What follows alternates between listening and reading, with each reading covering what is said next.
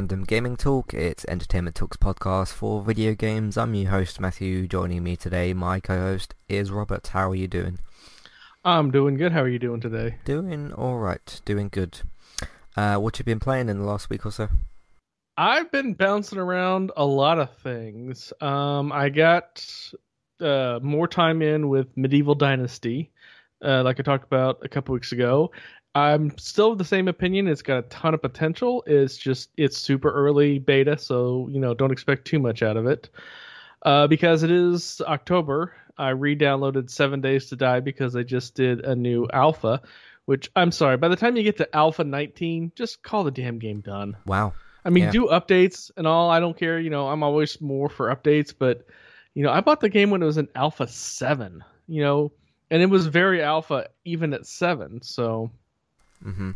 Yeah. Yeah. I, Uh, me- I remember doing. Did I do a Let's Play of that like three years ago or something, or like a Twitch stream? I think I did.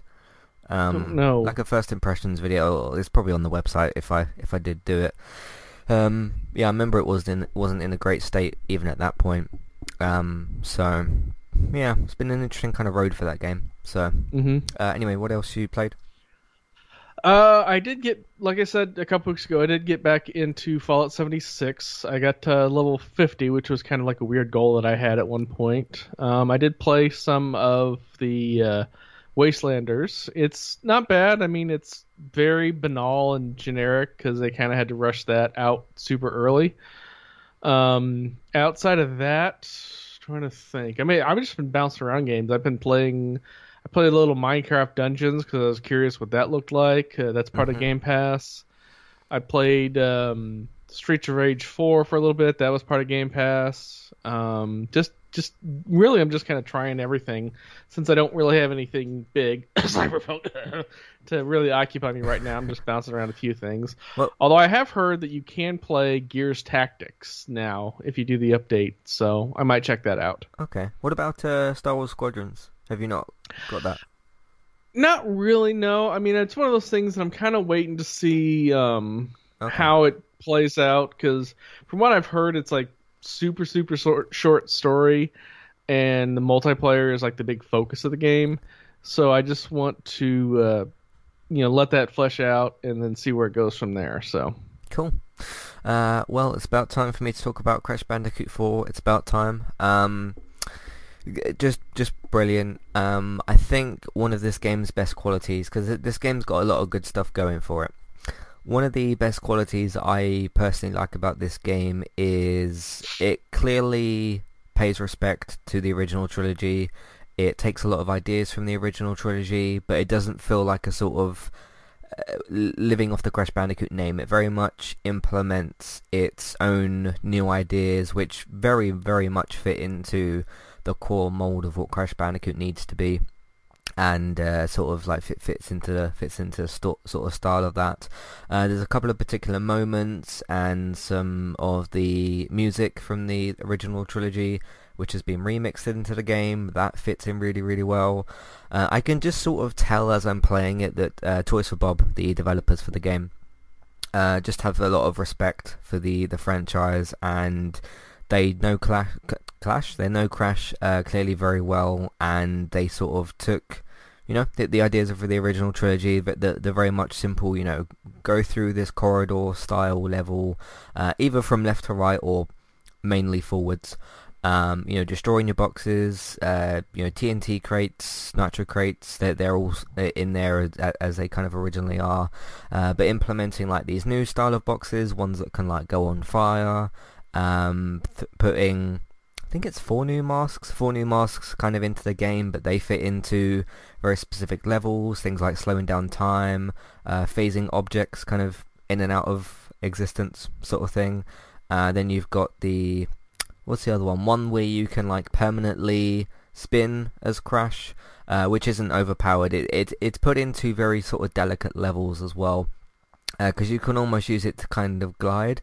To me, what they've kind of done there is they've taken the tornado spin from Crash Bandicoot 3, made it into a mask that only fits in certain situations, and kind of put that in there in their own way. And uh, appreciate what they've done there. And um, one of the other qualities of the game as well. The cutscenes are just a delight to watch. They clearly know, um, not not just gameplay wise, but like the the soul of the character of Crash, which I know I've talked about quite a few times. But there's really something very specific about his attitude that you need to get right in terms of uh, making him making him fun and goofy, but not like stupid. Um, you know, he, he makes you know mistakes and, and kind of falls into traps and, and whatever. But um, yeah, just just very much that kind of goofiness of him as well, and uh, that's that's been really really great. So o- overall, I'm I'm thoroughly thoroughly enjoying it.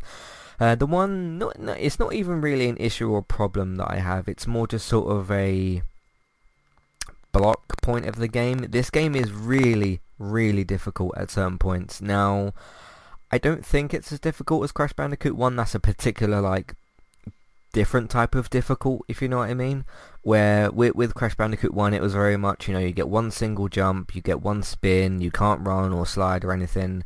So this is sort of like taking what 2 and 3 did and pushing the difficulty level up, but still to the point of where like, okay, if I fully concentrate and like look at the boxes in front of me and try to try to think about okay I can jump on this one then maybe slide under that and jump there and then spin that box or whatever. If you if you are really thinking about what you're doing kind of a little bit before you do it you'll you'll you'll get on with it fairly well or at least I have uh, I guess. Um, but there are there are some particular parts of the game to where like okay this is just crazy kind of difficult. Um, but the other thing as well, I guess, is because with the original three games, I sort of knew some of the levels. With Crash 4 being like completely all brand new stuff, you don't know, especially if you're going, if especially if you're going on a level that's left to right or right to left, you don't know what's going to come up or what, what boxes are going to be where or like what enemies are going to be facing what way. So it's kind of the case where like, okay, your first time through the game where you have no idea what's going to come up.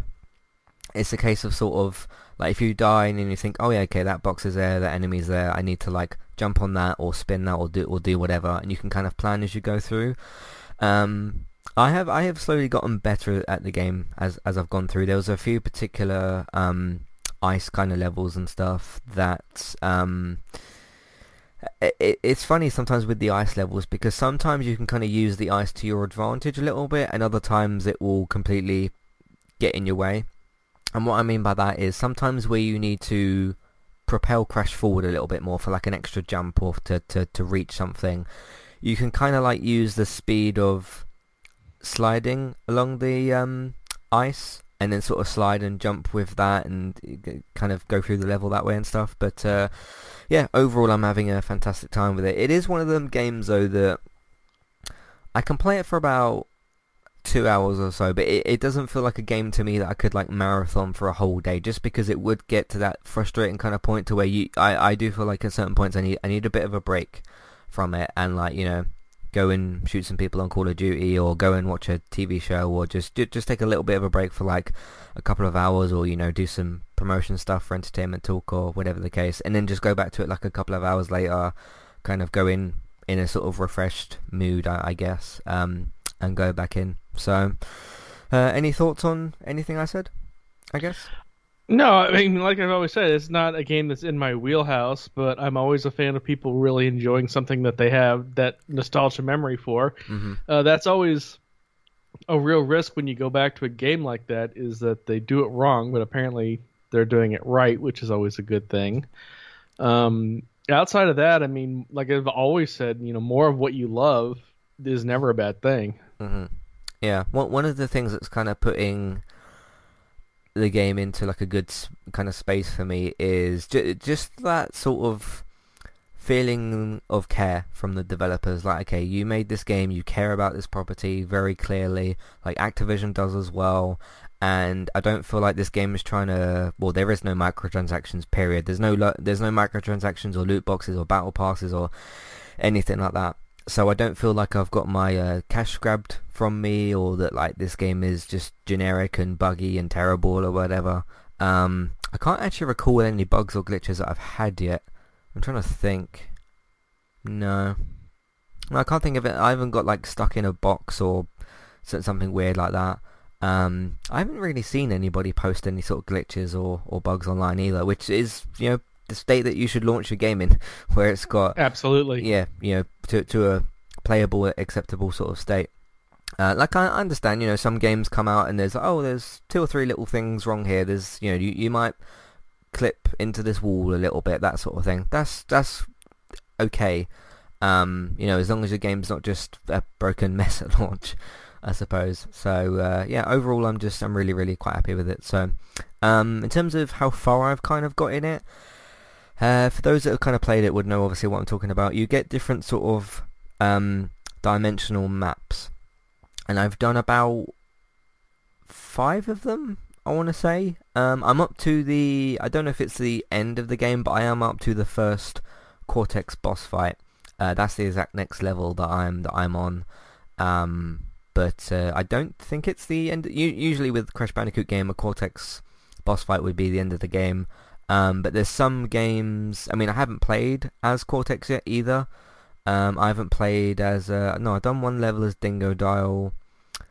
Um, what's the other one? Yeah, there's even the, the the Dino Dash level from the demo. I haven't actually come across that yet. Uh, so I think there, there's probably still a couple of maps to go. Um, actually, there's one mask as well that I don't think that I've gotten yet either. Um, pretty sure. I'm, I'm just trying to sort of work out where I'm in, in the game. But uh, yeah, that's that's the point that I'm at basically. Uh, Dingodile, which is one of the other levels that I did, was uh, pretty fun. Interesting little sort of change of pace there. Uh, the Tawana level was was quite good. Uh, Tawana does play more in line to how Crash plays than what Dingodile does.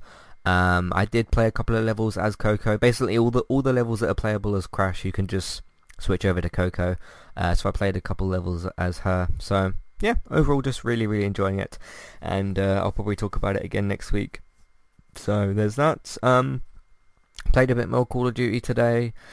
Um, that's still going good. Still having some fun uh, with friends and, and that sort of thing. Um, it will just. I don't think it will ever get tiring when that that three or five seconds of time when you shoot an enemy and they're either moaning or swearing or like, oh, he's you know got me or, or whatever. I'll never get over how funny that is, and it will always be pretty much a different person every time, so it'll always be like a different experience. But um, yeah, just yeah, the feeling of winning in that game is uh, is pretty good. So yeah. Uh, what was the other thing that I played? Did I did play a small portion of uh, the Tony Hawk remake? Uh, one and two, I got sent that from Boomerang. Uh, pretty good. I did a little, uh, spent a little bit of time in the, you know, the warehouse Mhm. level from uh, the first. I think it's from the first Tony Hawk. Uh, went into that for a little bit, just sort of, you know, skated about and had had some fun. That was good. Uh, did play a little bit of. Speaking of Star Wars, uh, is it Star Wars Squadrons? That's what it's called, isn't it? Mm-hmm. Yeah, uh, played a little bit of that in VR. It's quite good, but like when it got to the point of okay, you can barrel roll, that didn't uh, like I'm I'm not someone who gets like nauseous really easily or sort of dizzy uh, quite easily. I mean, I just played the the full playthrough of you know Iron Man VR and I'm flying around and jumping around and, and all that sort of stuff in that, so I can I can handle that, but it was when I was flying around and then it said about doing barrel rolls and I felt like I was gonna I don't know fall over or something. Um, so I'm gonna go back to that at some point. I was just kind of dipping into Tony Hawk and uh, Star Wars Squadrons just to see what they were like and that sort of thing. So yeah, that's pretty much what I've been playing at the moment. Uh, let's move into some housekeeping. Uh, see you for that in a minute. Hey there, I'm Aaron Holman, host of Eye to Eye, a weekly podcast talk show all about I passion, have this passion and this fire within me that burns brighter than the fire around me. flow, With performing, there's always a story to tell, whether it's my own or and not. creativity, I go, he's more than cute, he's creative. all with an LGBT twist. Make sure to check out Eye to Eye, that's E Y E, number two, letter I, and rate and subscribe on Apple Podcasts or wherever you listen in today.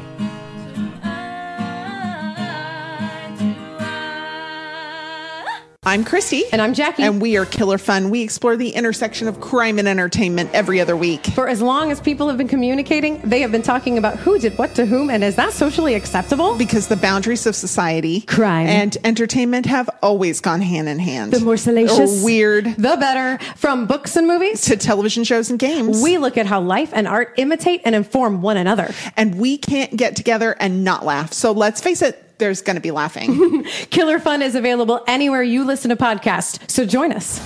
If if you'd like to get started with a domain name and a website today, just click on the link in the show notes and that will take you over to Koalu to get started. They also have a live support chat system that you can use which is in the bottom right hand corner. So get started with a new website and domain name today with Koalu. Hey everybody, if you would like to get the ad-free versions of all of our podcasts and support Entertainment Talk along the way, all you need to do is head over to patreon.com forward slash entertainment talk. Sign up either as a creator or as a Patreon. There's no difference there. That's just the option for either becoming a creator now or just staying as a patron for the moment.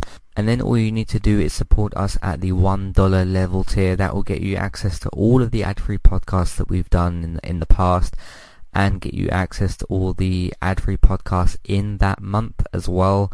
So it's a great way to support us on Entertainment Talk and to get rid of the ads and get your ad-free podcasts. You can also become a patron at the $3 level tier. That gets you access to ad-free podcasts and allows you to redeem a review of a TV show or a film of entirely your choice. That's one per month for either a TV show or a film review, which is at the $3 level tier. As always, thank you very much for listening. Back to the show. Alright, recently on Entertainment Talk, what have we got for you here? Uh, the Walking Dead is back. Let me just scroll down the website a little bit. The Walking Dead is back for uh, the Season 10, uh, Episode 16 season finale, the one that was delayed because it wasn't quite finished because of COVID and that sort of thing. Uh, so me and David talked about that. There will be six bonus episodes for uh, Season 10. So it is the season finale still. There's just six sort of bonus episodes coming at some point. I think they're supposed to be coming out in February. Uh, they have actually started production on those at the moment, and then I think they're going to aim to start production on season 11 of Walking Dead uh, some point early next year for October next year.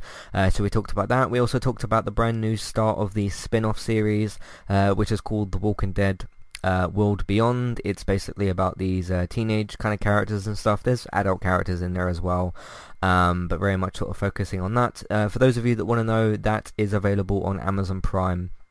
Uh, in in the UK, if you want to go and watch that, and of course the main shows on uh, AMC and Fox. All of them, all three of the shows, including Fear, are on AMC in the US, and then uh, Fear is on the AMC thing over here, or the season pass thing that I get, you can get as well. Walking Dead World Beyond's on Amazon, and Walking Dead, the main show, is on Fox. So just sort of clear that up. But Walking Dead World Beyond, season 1, episode 1, we cover today, and The Walking Dead season 10, episode 16, we cover today. So uh, you can have a look out for both of those. Uh, Becoming Heisenberg, the Breaking Bad podcast, is still continuing. Uh, season 1, episode 5 this week. We've got two more episodes left for the season and then we're going to try and arrange to do a uh, feedback podcast of sorts because we scheduled the episodes and we're not getting feedback. Well we are getting feedback in real time but we've already recorded the episodes for the season. So uh, we're going to wait for all the episodes all the podcasts to come out which will only be a couple more weeks and then uh, we'll do some sort of feedback episode for that at the end, uh, United cast, Man United lost 6-1 at home to Tottenham Hotspur. Uh, I am reading out the correct score. It's not a typo. It's just unbelievably bad. Uh, so I talked about that. Talked about some transfer talk. We did sign uh, Edinson Cavani, Alex Telles, uh, Peleski, I think his name was, and Diallo from uh, different clubs and had previously signed uh, Donny van der Beek. Might sound like some good business in terms of the amount of players I just named, but it's not quite enough, uh, which might sound surprising, but that's just the way that football is. Uh, so I talked about that and Manchester United's very, very disappointing performance against Tottenham, losing 6-1 at home as well. So there's that. There is now a break with uh, club football, which I think I need at the moment. So uh, we'll be playing Newcastle. I think it's on the 16th, sorry, the 17th or the 20th or something like that uh, of October, so that will be back soon. Speaking of Crash Bandicoot 4, uh, another Let's Play Sundays episode. This is the last one from the demo uh, levels. This is the third and final one from that, and it's the Cortex level as well, so you can have a look at that if you want to. Diabolical 7 for the boys Season 2, Episode 7 was last week's episode, uh, the penultimate one for the season. Uh, I believe, Robert, me and you are going to do the season finale podcast on Saturday. That's what we mm-hmm. arranged. Yeah. Uh, so so yep. don't look out for the uh, podcast on Fridays when it usually gets posted. We're going to do that at some point uh, on Saturday. So look out for the season finale. um, podcast on Saturday. That'll be for season two, episode eight of The Boys as well. So there's that. And uh, a couple of other things. Uh, don't skip review for Stargirl season one that we did last week. Um, so you can check that out. Stargirl is available on the CW, DC Universe, and HBO Max in the US, and it's available on Amazon Prime in the UK as well. And lastly, uh, last week on Gaming Talk, we talked about uh, Call of Duty Modern Warfare Season 6, uh, the Xbox Series X and S and the PS5 pre-orders, and Amazon's new game streaming service called Amazon Luna is uh, in the works, I guess we could call that. So uh, that's everything we've been doing on entertainmenttalk.org and on podcast platforms. Let's move into some news.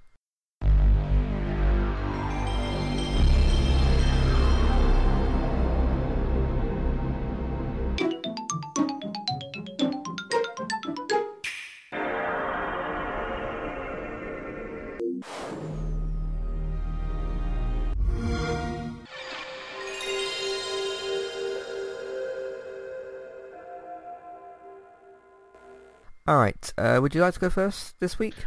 Uh, no, you can go ahead and go first. Cool. All right. Um, so the first thing we got here is there has been announced to be a Resident Evil movie reboot in the works. Uh, this isn't connected to the Netflix TV show that's also in the works, but that's listed here as well in the article. So I'm just going to read out what I've got in front of me. The new film will be led by uh, Skins star Kaya um, Scodelario, who was in that film called Crawl that came out last year as well, the uh, crocodile horror sort of film that came out. Uh, she's been in some other stuff as well, but most notably uh, Skins on uh, E4 in the UK. Uh, she's going to be playing uh, Claire Redfield, Hannah John Kamen um, as Jill Valentine, and Robbie Amell, which some of you know from Arrow and The Flash, the Arrow Arrowverse and stuff. He's going to be playing Chris Redfield. Uh, Resident Evil will also star Tom Hopper as Albert Wesker, Neil Mc, um, Mc, McD- McDonough, uh, the guy from the other guy from Arrow as well. He played um, the villain in uh, season four. Uh, he's going to be playing as William Birkin, and you've also got Ava Jogia as uh, Leon S. Kennedy. Uh, the only one that I don't really know in there is Ava, Ava sorry, Avan uh, Jogia as Leon S. Kennedy. I couldn't manage to find a photo of him particularly. But um, any thoughts on this uh, particular cast? Got Robbie Amell. Uh, I don't hate it. I mean, I'm not really that invested in the uh, Resident Evil franchise, either the games or the movies. I think I played the original Resident Evil on Dreamcast back in the day. I don't remember if I've ever played any of the other ones, and I don't think I've seen any of the movies from start to finish. I've seen like parts of this and parts of that. Mm-hmm. Um, so yeah, I mean, I'm a big fan of Robbie Amell. I mean, I'm glad he's getting work. Um, was he in that, outside um, of that? Was he in that Upload TV show? Yeah, that he was in that Upload show Yeah, on Amazon. Yeah. The the That one, show needed a better edit of the script. It wasn't bad. It just needed an, a script edit. So yeah. Did that get renewed? I can't remember. I don't know. Okay. I haven't seen anything yet. Alright. Uh, yeah, I think he's going to do alright as Chris. Um, the big standout to me is Kaya Scodelario as Claire Redfield. She's probably the most unknown one in here, I, I, I feel like. Uh, she also did do the um, Maze Runner films, which I never got around to finishing watching. I had the second and the third one to watch. Uh, I think she's going to do really, really well in this role. And uh, you know when you, you know when you know a sort of actor or actress that sort of not lower level, but that not many people sort of know them. They, they've been in a couple of big things here or there, but they're not really in the spotlight. I'd like Kaya to get enough work to the point where she is like a really, really kind of big star. Because one, because I think she's good enough, and I want to see her in more stuff. And two, I think because obviously she deserves it because again she's she's really good in, in the different roles that she does. Um, I think this will be good for her as well to, to get involved with that. Uh, that should be pretty good. I think Hannah uh, John K- Carmen. Um, is that the actress that played Ghost in Ant Man and the Wasp? Because her picture was listed. Um, Yeah, she played see. Ghost. Yeah, yeah, that actress. She was in that show that Bex really likes. That I can't remember the name of. It was on Sci-Fi. What was that Uh, called? Killjoys. Killjoys. Yeah, she was the like the lead in that, so she's picking up a couple of uh, roles as well. Uh, I quite like her. She's she's pretty good. Um, was she in something else that I saw recently? Uh, Uh, oh yeah, she, she was in that uh, Stranger on Netflix, which I didn't finish either. But um, yeah, she was. Uh, I think she was the Stranger in the TV show called Stranger um, on Netflix, which I don't think that got renewed either. But um, yeah, that's her as well. Uh, Neil from uh, Arrow.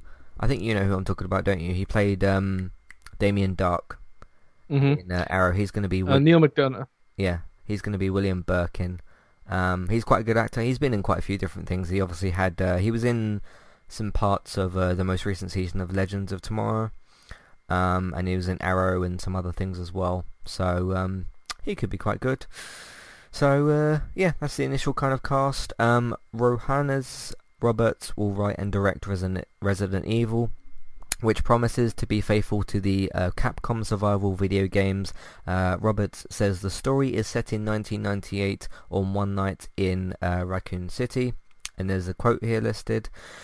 Uh, with this movie, I really wanted to go back to the original first two games and recreate the terrifying, visceral experience I had when I when I first played them, whilst at the same time telling a grounded human story about a small, uh, dying American town that feels both relatable and relevant to today's audiences, uh, Roberts told Deadline. The previous six Resident Evil films were written and directed by Paul W. S. Anderson and grossed uh, 1.2 billion at the worldwide box office. So just a bit of information on that. Um, yeah, I like what he's what he's uh, kind of saying here about um, you know wanting to go back to kind of the some of the more grounded kind of original games and less less of sort of what Resident Evil like five and six did, I guess, and more sort of uh, the the a bit more of the grounded horror of what some of the you know one, two, and three sort of did as well, uh, which is quite good to me. Uh, it's good that they've played the games as well, and they they have that sort of um, earlier life experience. I think is good. Uh, so yeah, we'll see how this works out. It's probably going to be a while before we see anything because they've only just casted the thing. So uh, we'll see how it goes down. We also do have, of course, a TV series based on the game is also in the works at Netflix, which will feature eight one-hour-long episodes written by Andrew Dabb and led by Bronwen Hughes as the executive producer.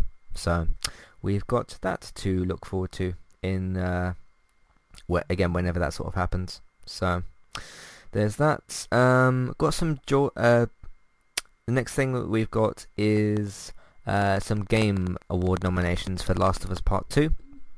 So they did do the Golden Joystick Awards and they have some nominations that came out. Last of Us 2 was nominated for PlayStation Game of the Year, Best Storytelling, Best Audio, Best Visual Design and Best Studio, of course for uh, Naughty Dog itself. There was a bunch of other games nominated. I did see uh, Ghost of Tsushima was nominated for a few different things. I think Sucker Punch was nominated for uh, best studio as well, and then of course you got probably the usual stuff in like multiplayer categories and that sort of thing. Um, yeah, so I think that's uh, that's pretty good as well. Uh, any thoughts on uh, Last of Us being nominated for some stuff? It's not really a surprise. I mean, the game came out like gangbusters. Yeah. Everybody was playing it to a point, and uh, so yeah, it's not really a shock on that end. Um, everybody knew that it was going to get uh, you know game of the year contention. So hmm Yeah, we're going to talk a little bit later about uh, some small like uh, uh, Game of the Year uh, award predictions. So we'll talk about that as well. Um, the next thing we got is the PS5 launch games that have been listed. This comes from IGN. So just in case you weren't necessarily clear about what is and isn't launching on the PlayStation 5, these are the launch games that are going to be available uh, when it comes out. So the first party ones that we got is uh, Astro's Playroom. So these, these are first party ones, sorry. Astro's Playroom, Demon Souls 3 Remaster or Remake, whatever they're labeling that as. Uh, Destruction All Stars, Marvel's Spider-Man Remastered, Marvel's Spider-Man Miles Morales, and then Sackboy, a big, event, a big adventure. Third party ones that we've got uh, is Assassin's Creed Valhalla, um, Call of Duty Black Ops Cold War November 13th, Man Eater, which is that shark game that people really liked as well. Uh, NBA 2K21, The Pathless, Devil May Cry Special Edition, Destiny 2 Beyond Light, which is probably the next Destiny expansion, Observer System Redux, Godfall, Fortnite, obviously, and uh, Watch Dogs Legion. Uh, what do you think of their li- launch lineup here? Uh, I find it a little disingenuous to call it a launch lineup because it's not like those games aren't going to be available on the PS4. Mm. Um, I mean, yeah. obviously the Miles Morales Ultimate Edition is exclusive to the PS5, but that that's a clusterfuck for another story. But um, yeah, I mean, it's cool that they're saying launch lineup, um, and it's cool that they're gonna have you know games that they can confirm will play on the PS5. But you know, outside of that, it's not like they're it's not like any of them are exclusive to the PS5. It's not like any of them aren't going to be on the PS4 or on, uh, well, they, with the exception of Spider-Man, or not on any other console. So Yeah. There's a comment from uh, f- f- someone on Facebook that I want to bring into this equation because I thought I thought this was quite a good comment to make, and I wanted to just sort of bring it in here. This comes from uh, I'm not going to read his full name out because I don't have permission to do that, but this comes from a guy called Kevin in the Podcast Unlocked Facebook group. Uh, not sure if you saw this. It did have a hundred comments on it, so I'm sure some people saw it on there. Seems like every day PlayStation announces some sort of head-scratching news. Today it's the complicated way to change the SSD, but it just doesn't matter. PlayStation has and will continue to dominate the news cycle. Why? Games. Until Xbox starts releasing must-play games, this will continue to be true. Uh, I know we talked about this a little bit last week because we were kind of talking about, you know, some probably some Game Pass stuff, and I said about uh, I think PlayStation will just continue to succeed, kind of regardless of like all this backwards compatibility stuff or how well the console sort of works. It will, I think, continue to at least I don't know about beat Xbox, but definitely con- uh, continue to succeed as long as they've still got the games there. I think Kevin's completely correct here, and I completely agree with him. Um, at the end of the day, I think even if Xbox has got this really great ecosystem set up of, you know, backwards compatibility, game car, uh, game pass, and then, you know, some, well, not really decent games with gold, but uh, aside from that, um, really good stuff going on with Game Pass and backwards compatibility, and the ecosystem's really good, and Xbox Live itself is a lot, lot better than PSN, just loading times wise is a lot better. Um, the Xbox Series X looks like a good uh, console, like performance wise. But and I know this is kind of a, a, subjective thing because yeah, if if you do prefer you know Halo, Gears of War, Grounded, State of Decay, or whatever over you know Uncharted, Last of Us, God of War, Spider Man, if you prefer those games, then you're going to go with Xbox. But in terms of like the blockbuster games that have been successful, I just think PlayStation just continues to beat Xbox, and I do think that Kevin here is right about um, what he's say, what he's saying. Basically, I, I agree with him. Um, what do you think? Yeah, I agree with him to a point. Now, with all the studios that Microsoft owns, they could very easily, you know, reverse that trend if they wanted to. I mean, imagine no more Bethesda games coming out on PlayStation. Imagine no more, you know, id games, anything else. Um, if they want to go down that route, they obviously see more value in backwards compatibility and with, uh, you know, having systems that you know having games that can play on multiple systems and you got to kind of be really careful with that because if you remember you know during the ps3 era there was a lot of um, uh, studios that sony bought exclusively to have and a game exclusive on them and those studios died because they couldn't make enough sales being exclusive to the console they couldn't make enough sales with the games themselves. Now with Microsoft, that's a little different because it can be exclusive to Microsoft, but it can be on PC and on Xbox. Mm-hmm. So there is a little bit more wiggle room for that. Really, it's just going to kind of depend on Microsoft and uh, Phil Spencer and how aggressive they want to be with these are on our platforms only.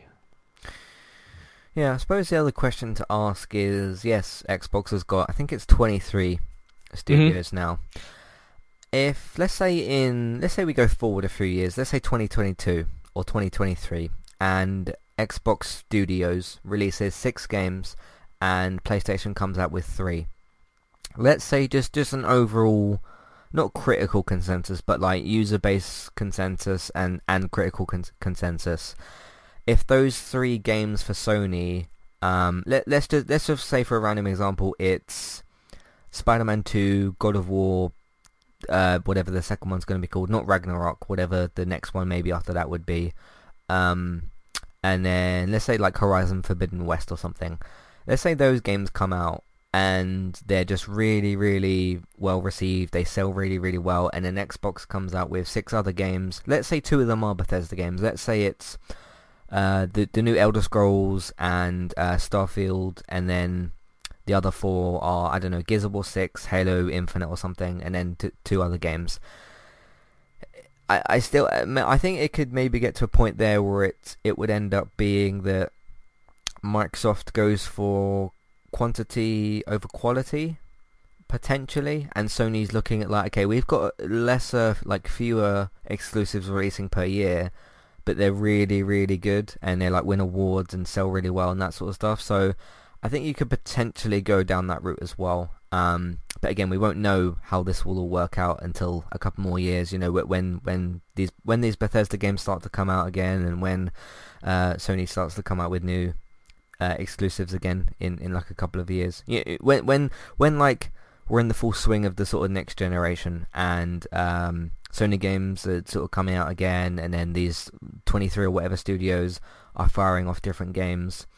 And when we're in the full swing of that, how that kind of plays out. So we won't know how that's going to play out for at least maybe a couple of years, but I think that could potentially be another route that things go down. So, uh, what do you think? Yeah, I went ahead and did a quick little internet search. These are all the studios that Microsoft owns that aren't going to be that weren't already like exclusively on the platform. So you got Arcane Studios, which has uh, Dishonored, Deathloop, and Prey. Bethesda, obviously, with the Fallout and Skyrim series. Uh, Compulsion Games, which does Contrast and We Happy Few. Uh, id Software, obviously, with Doom, Wolfenstein, Quake, and Rage. inXile, they do the Wasteland and Bard's Tales. Um, Mojang, obviously, Minecraft. Uh, Ninja Theory, which does Devil May Cry and Hellblade.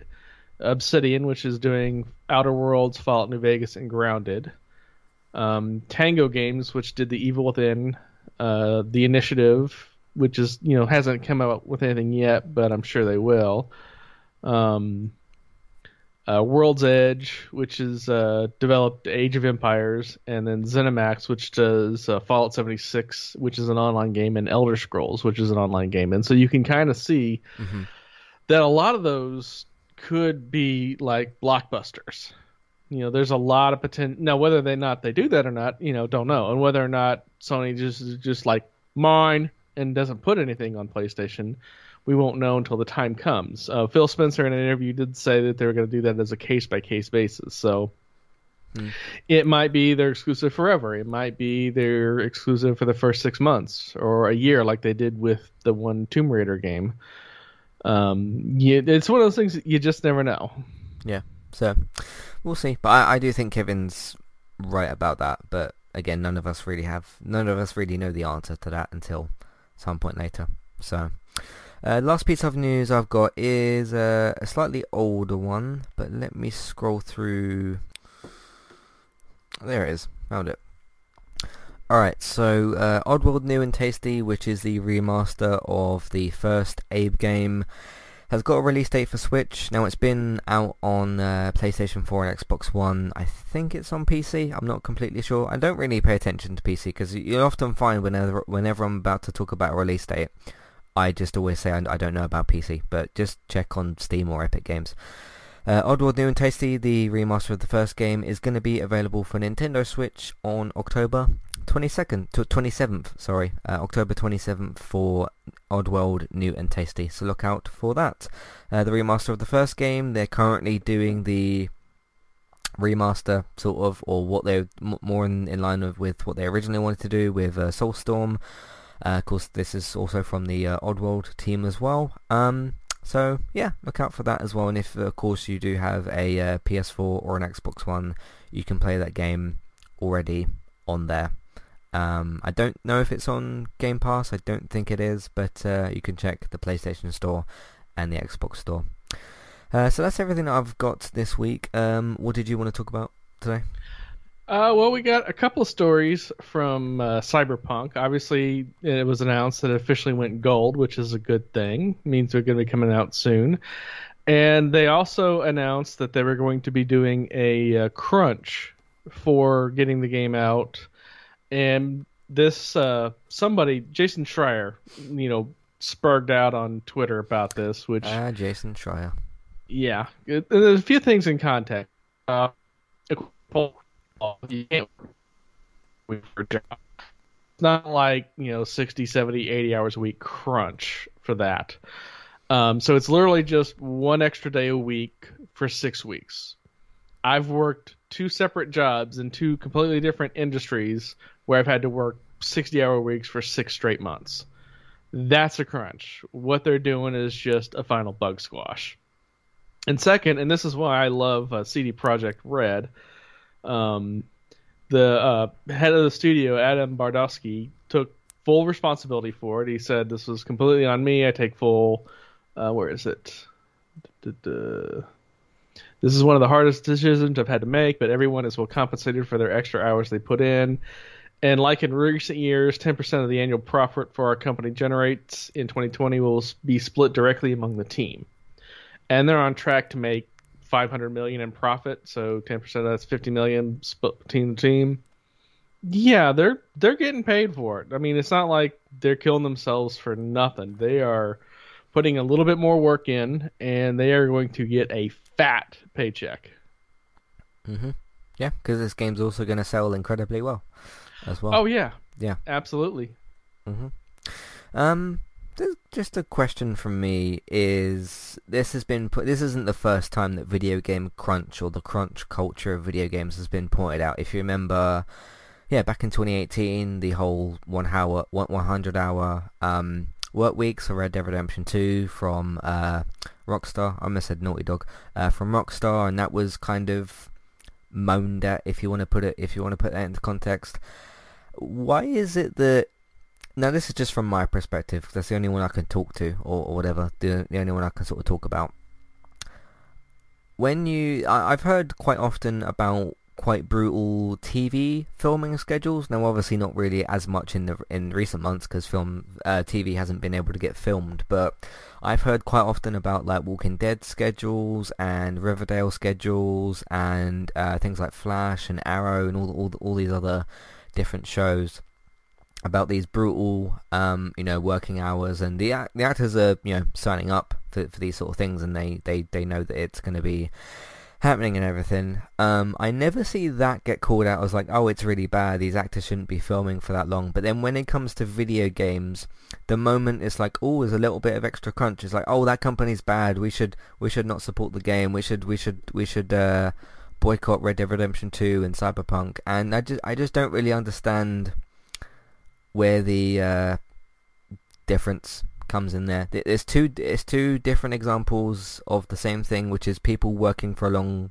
period of time. Uh, whether it's someone in TV that's filming for a long time or somebody that's at a desk either coding something or designing something or whatever. There's lots of different jobs in the in the gaming industry.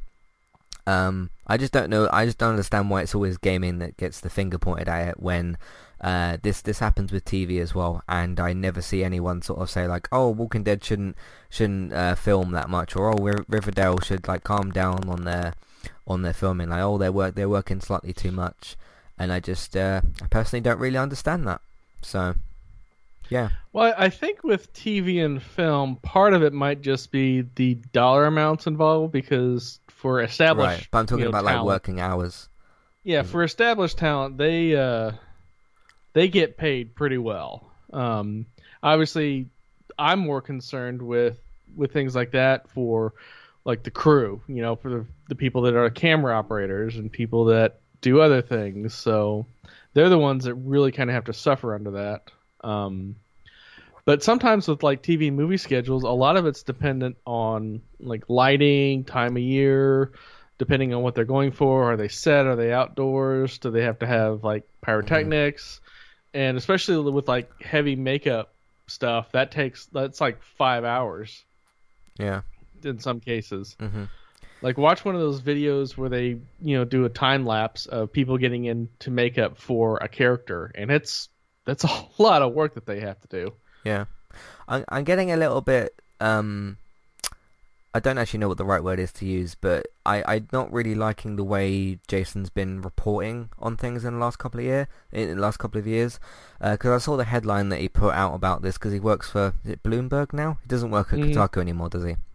I think he went over to Bloomberg, and just the way he wrote about these hours at CD Projekt Red was as if like CD Projekt Red had committed a crime, and it was it just just just the way he'd written it is like oh you know it's this is really really awful, and then you've got Colin who um you know Colin Moriarty from Sacred Symbols who said like look this will be on these developers resumes. That's what you call them over there don't you? We call them CVs over here. Mhm. uh, like your, your work history and stuff. And like that's a phenomenal thing to have on there because this, this is a game that will sell millions and they'll get massive massive bonuses that's the positive way to look at this i just didn't understand the way that jason was writing about this as if like as if CD Projekt Red was running some sort of like concentration camp and like they were forcing their workers to be there or something. It's just, I don't know, it's very strange. Just seems like he's he was a little bit out for blood, in a way. Yeah. Um. So like I don't have any personal hatred towards Jason. He doesn't even know me or anything. But uh, just just the way he's been reporting on certain things, um, just seems like he's uh, I don't know, a little bit angry. So. Yeah. Uh, do you have any thoughts on Jason Schreier? Like his Uh, reporting and things like that? Well, I don't follow him on Twitter. I don't really know him all that well. Um, I only vaguely know of him, but I agree with you in that his reporting I wouldn't call it the most accurate in terms of context. Mm. Um, but outside of that, I I try not to you know care too much about things like that. So Yeah. Uh, the other th- he he always comes across extremely big-headed as well. Um, and I don't really like that when someone when anyone really does that. Uh, like I, I get it. Like okay, if you know your stuff and you're like okay, this thing like I know it's happening or whatever. Um, but he just yeah, just just the way he comes across sometimes is is not very uh, healthy or very good. So again, I don't hate him. I don't have any personal problems against him. Just uh, just his style of sort of work, I'm uh, not a particular fan of. So uh, there we go. Um, but yeah, you happy with the Gone Gold and all, all that sort of thing? yeah, I can't wait. Like I said, I, I hope that uh, the Series X gets in stock enough to the point to where I can christen it with uh, Cyberpunk. Good game to christen it with. Yep. Yeah. Cool. Um, yeah, look out for that. What's the date for that again? November 10th? No, November 10th is when the console launches. I'm not Is it the 11th? anticipating having 17th? Yeah. Something like that. I can't remember. Uh, but look out for Cyberpunk uh, next month. So there we go. Yep. Uh, let's move on from that. What else do you want to talk about today? Well, some serious weirdness happened online the other day. Uh, there was a uh, uh, Vikkstar Warzone event tournament, and uh, two streamers that I had not heard of uh, You- called Crimsix and Nadeshot. Call of Duty Warzone. Yeah, Okay, yeah. Vikkstar was the company or whoever that was putting it on. hmm And anyway, uh, Crimsix and Nadeshot got teamed up with Doctor Disrespect, and so they had him on voice chat for part of it. And literally that same day, Twitch updated their terms of service to prevent him from being on Twitch. Wow.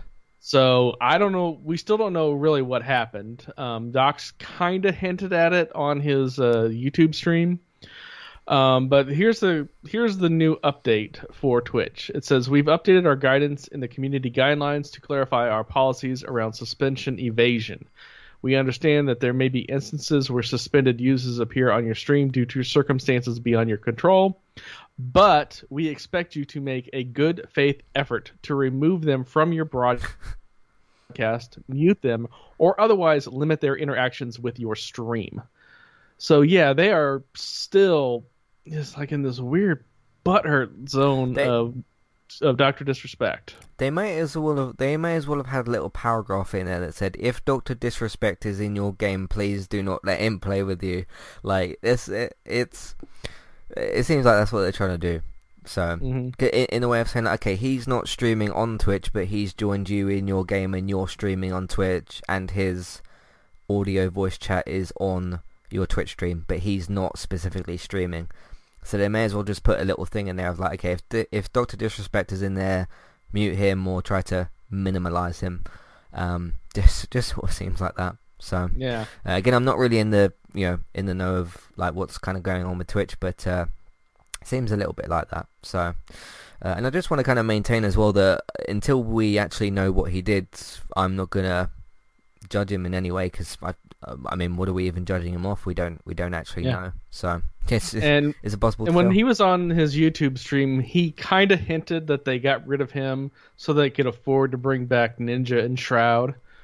Obviously, there's no way to prove that. Obviously, he didn't say that directly because I'm pretty sure he's in the process of suing them. I don't. There's Right, been nothing legal stuff, announced, yeah.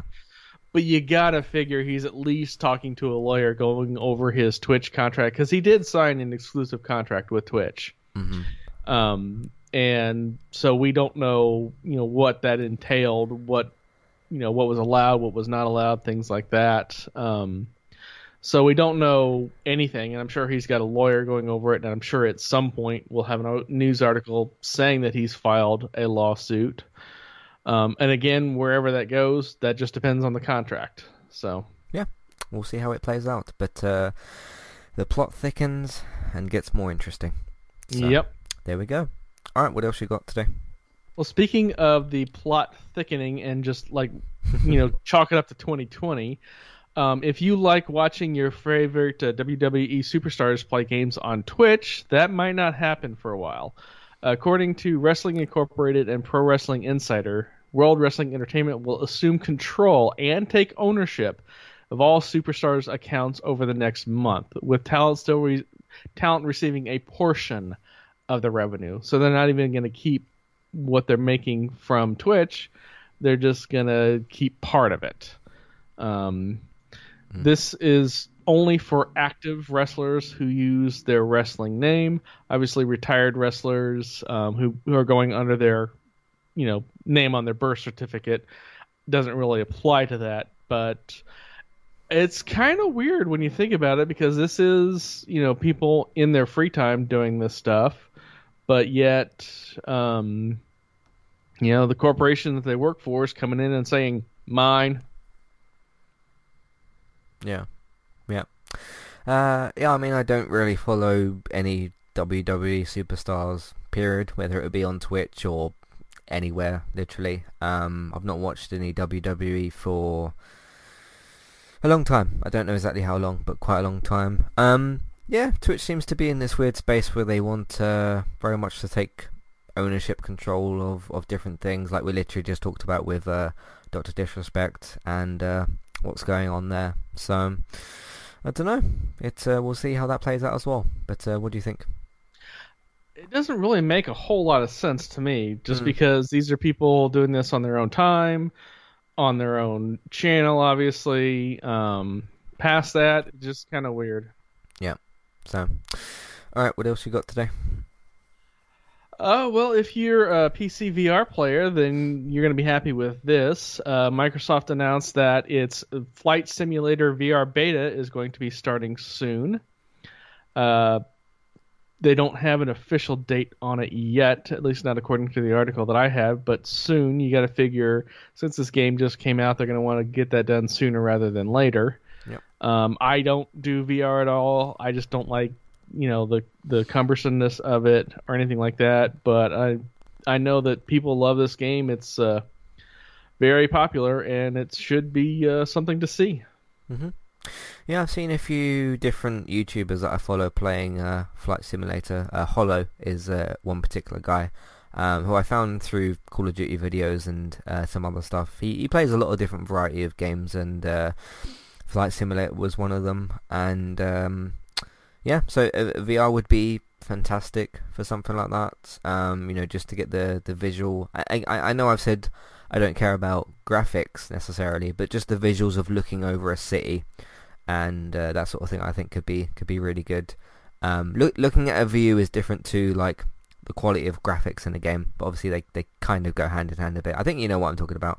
Mm-hmm. Um, but yeah, VR could be great for that. I mean, you know, I'm playing a flight game kind of at the moment in VR, and although I almost uh, kind of f- fell over a little bit because of the barrel roll that I tried to do, um, it uh, it's it's a lot more appealing to me now at the moment. If if someone says like, "Hey, do you want to play this flight this particular flight game?"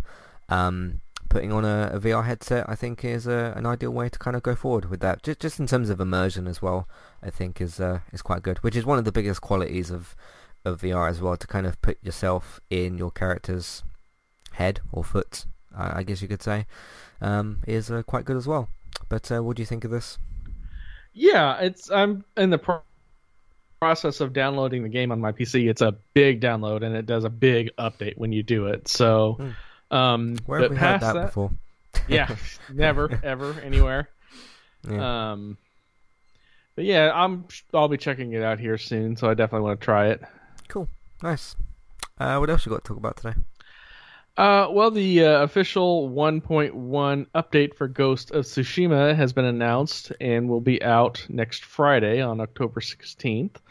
Uh, Sucker Punch shared details about the incoming content in a PlayStation blog post. The Ghost of Tsushima Legend is a co op mode that features two player story missions as well as four player survival missions, with a raid game type coming, quote, in the weeks following the launch. Uh, once you've installed the 1.1 update, you'll need to download the Legends Unlock from the store. Obviously, you'll need to have an active PlayStation Plus subscription uh, with that. So I'm not quite sure what all is involved, um, but I can't wait to try it out. Uh, hopefully, I mean I know you returned the game already, so hopefully I can find someone that's on my friends list that has it as well, because I definitely want to check that out. Uh, just uh, as well, a little side note, if you want to know what me and Robert think of the game, we did do a, re- a review for uh, Ghost of Tsushima. What was that, a couple of weeks ago?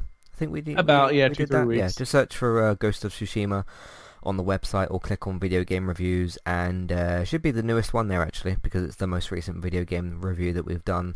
Um, yeah, you know, I, I enjoyed my time with uh, Ghost of Tsushima. I don't think it's an excellent game. I don't think it's a bad game. I think it's a very good game. Um, you know, I had my problems with it here and there, but overall it was a good experience. Um, it's not a game I particularly intend to return to or platinum or do anything particular with.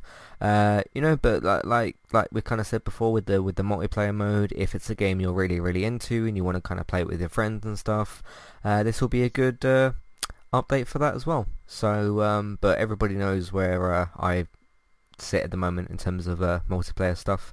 Uh, that that little Call of Duty shooting game.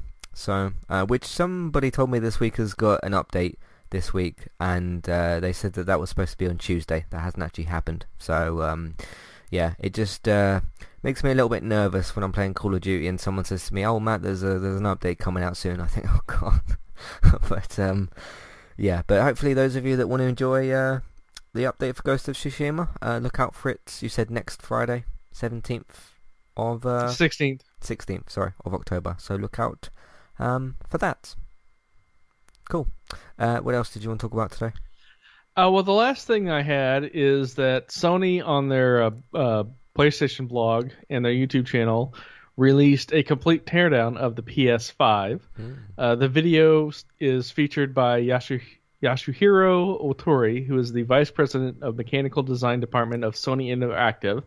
Basically, takes it from you know complete on you know completely done you know with the stand and everything and then just tears every bit of it down. Now i we talked a little bit about this offline. Um did you get a chance to actually watch the video I didn't get a chance to see it, but I did see some photos of uh, like the side of it and uh, the cooling fan and some other different parts to it.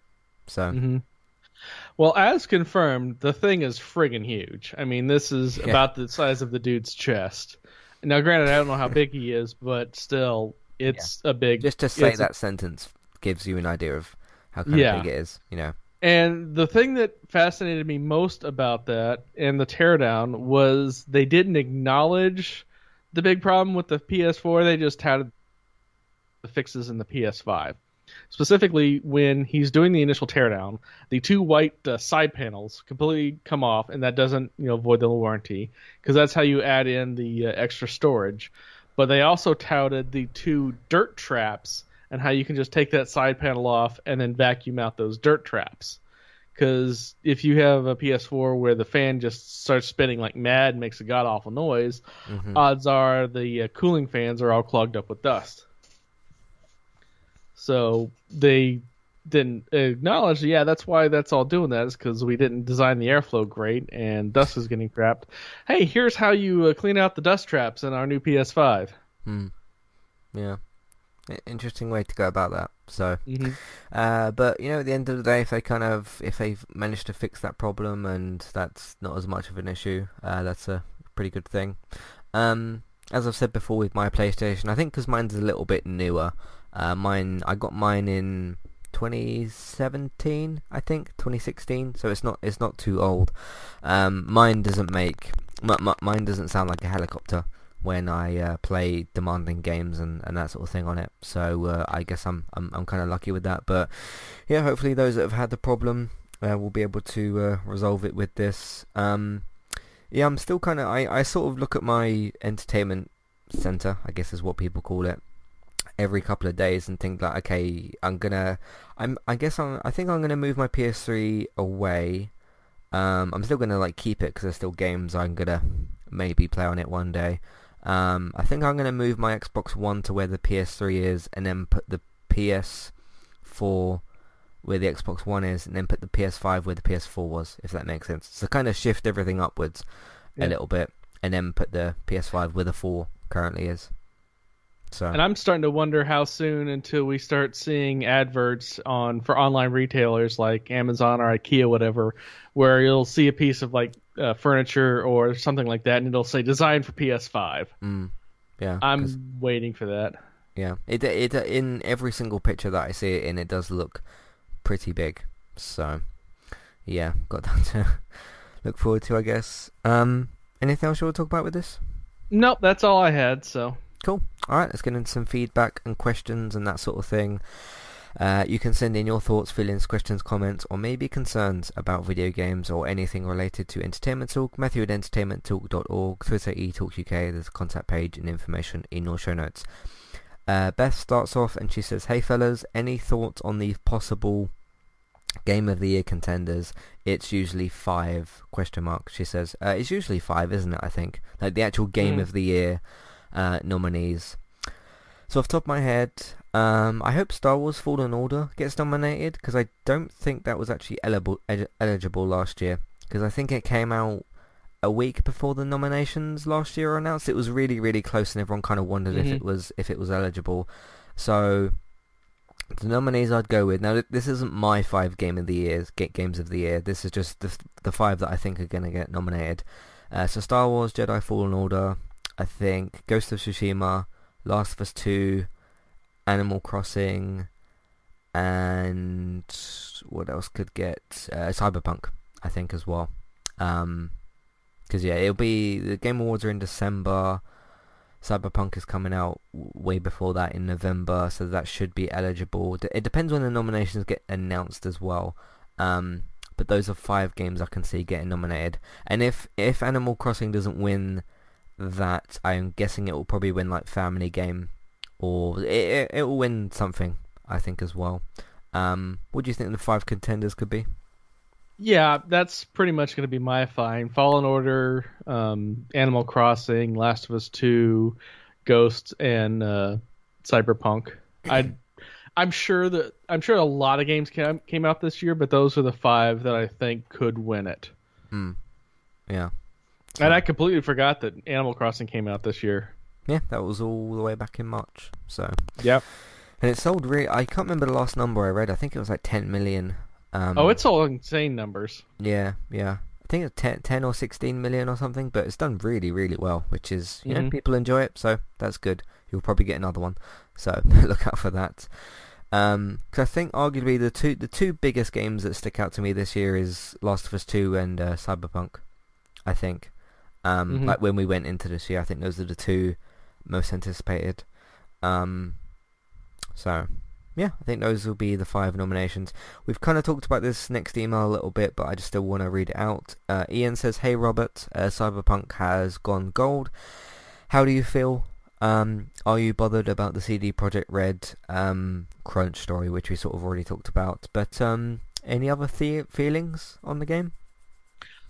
No, not really. Um, like I like I talked about in the article, it's not like um, when the, they announced the crunch, they just said, yeah, if they don't like it, they can go suck off or whatever. Um, they were like, the especially the CEO is just like, I didn't want to do this, but we kind of have to. It's not going to be a crazy amount of hours. You know, everybody's going to get a big fat bonus check at the end of the year. So, as crunches go, that one's pretty tame. Mm. Um, like I said before, I personally worked 60 hour weeks for six months on two different jobs. That was kind of a crunch. Um, and I've worked a lot of crap jobs for a lot of crap pay. So, um, obviously game design is tough. I mean, it's not physically demanding, but it's, you know, it is a skill and it is a skill that not everybody has. So, It's more of a mentally demanding job. oh, You- you- absolutely. You, got to think a lot uh, about a lot of Yeah. different stuff. So, um, there, there's, I mean, yeah, you got like you know manual, tough manual labor, which is one thing, and then you've got like very mentally demanding sort of jobs and that sort of stuff, Yeah. which makes me laugh because not not. and really, Sorry, go on. I said, and really, anytime you're in any creative process, there's not a nine to five. You doing all your podcasts for entertainment talk, are you doing a 40 hour week for that, or are you putting in like 60 or 70? Um, diff, diff, different for different weeks. Depends. Yeah. what I'm even doing. So, I mean, I don't do a nine to five. I mean, it's half eleven at the moment. So, Yeah. Well, that's because Yeah. we're five hours away. So, yeah, yeah. Um, because I always have to podcast a little bit later for when uh, it's with Robert, which uh, I've obviously gotten used to at this point because we've been doing it for three or four years. So, Mhm. um, yeah. But yeah, I, I sometimes yeah do work past five p.m. Sometimes I finish before five p.m. Um, I don't think I've ever started before nine a.m. I can't remember a particular day when that's happened. Uh, I think the earliest I've gotten up for entertainment talk was when I did that day of the Witcher podcast, and I started because obviously I had to, I had to watch the episodes first before I did any tech stuff anyway, because I had to watch the episode in order to you know give my thoughts on the thing that I've seen. Uh, and I started watching that at half past nine in the morning, which isn't early. Uh, I mean, n- normally Netflix seasons come out at like uh, 8 a.m. typically. Um, that's pretty much the earliest I remember starting. But um, mhm. yeah, so anyway, that's what we got for you for this episode of Random Gaming Talk. Uh, still lots of podcasts to, to come out. Uh, of course, like we said, me and Robert are going to be doing The Boys uh, season finale on Saturday. Look out for the episode Thursday night or Friday morning, whenever it comes out in your territory, wherever you live. Um, yeah, that's what we got for you this week. So thank you all very much for listening. You can find everything that we've got on entertainmenttalk.org. Uh, lots of TV, video, video game, films, and uh, well, not films at the moment necessarily, but TV, video game, and Manchester United podcasts. Um, I'm really glad actually that there's a club football break at the moment because we just got slaughtered six one. Um, just take a quick look. I just want to just just do something really quickly. Just take a quick guess as to who's at the top of the Premier League at the moment. Just take a guess. Uh, Boris Johnson. I don't know. All right, begin. They begin with E. I honestly don't know any teams. I mean, I legitimately am just a dumb American on that. I I know Man U because it's been referenced in movies. Um, outside of that, I know nothing. Okay, Everton are top of the league at the moment. So Okay, see, yeah, and Aston Villa are second because they beat Liverpool 7-2. Anyway, uh, yeah, everything you can find that we've done on entertainmenttalk.org. Uh, if you'd like to support the podcast and Entertainment Talk, that would be really, really good to continue to do that. Uh, we are on Patreon. You can have a look at the $1 and $3 level tiers for instant, ad-free podcast and review options as well. Amazon affiliate link if you're buying stuff on Amazon. Uh, we can get a small cut of what you spend, but it won't cost you extra. Uh, iTunes feeds, please rate, review, subscribe to those. Uh, make sure you get subscribed so that you get sent new episodes. Just search for Entertainment Talk and subscribe to the podcast feed that you'd like to subscribe to, whether it be for individual shows or the main one, so you get all the episodes anyway. Uh, you can subscribe to that. You you can also find Geektown on iTunes, run by David, course, geektown.co.uk. That's for up-to-date, reliable TV and film news. Uh, Geektown Radios gets released on Tuesdays, and this week's episode is out and available to be listened to. So you can either find that by searching for entertainment, sorry, by searching for Geektown on podcast services or by going to geektown.co.uk. Uh, if you'd like to check out Bex on Twitch, she's doing lots of fun, cool, geeky chatter, gaming, all sorts of different stuff over on Twitch. Um, if you search for Trista Bytes, that's Trista B Y T E S Trista B Y T E S for Trista Bytes on Twitch. Go in, and follow her, and get involved with all of that as well. Um, and uh, look out for Let's Play Sundays. I think that's everything. Thanks for listening, and we'll see you next time. Goodbye. Goodbye.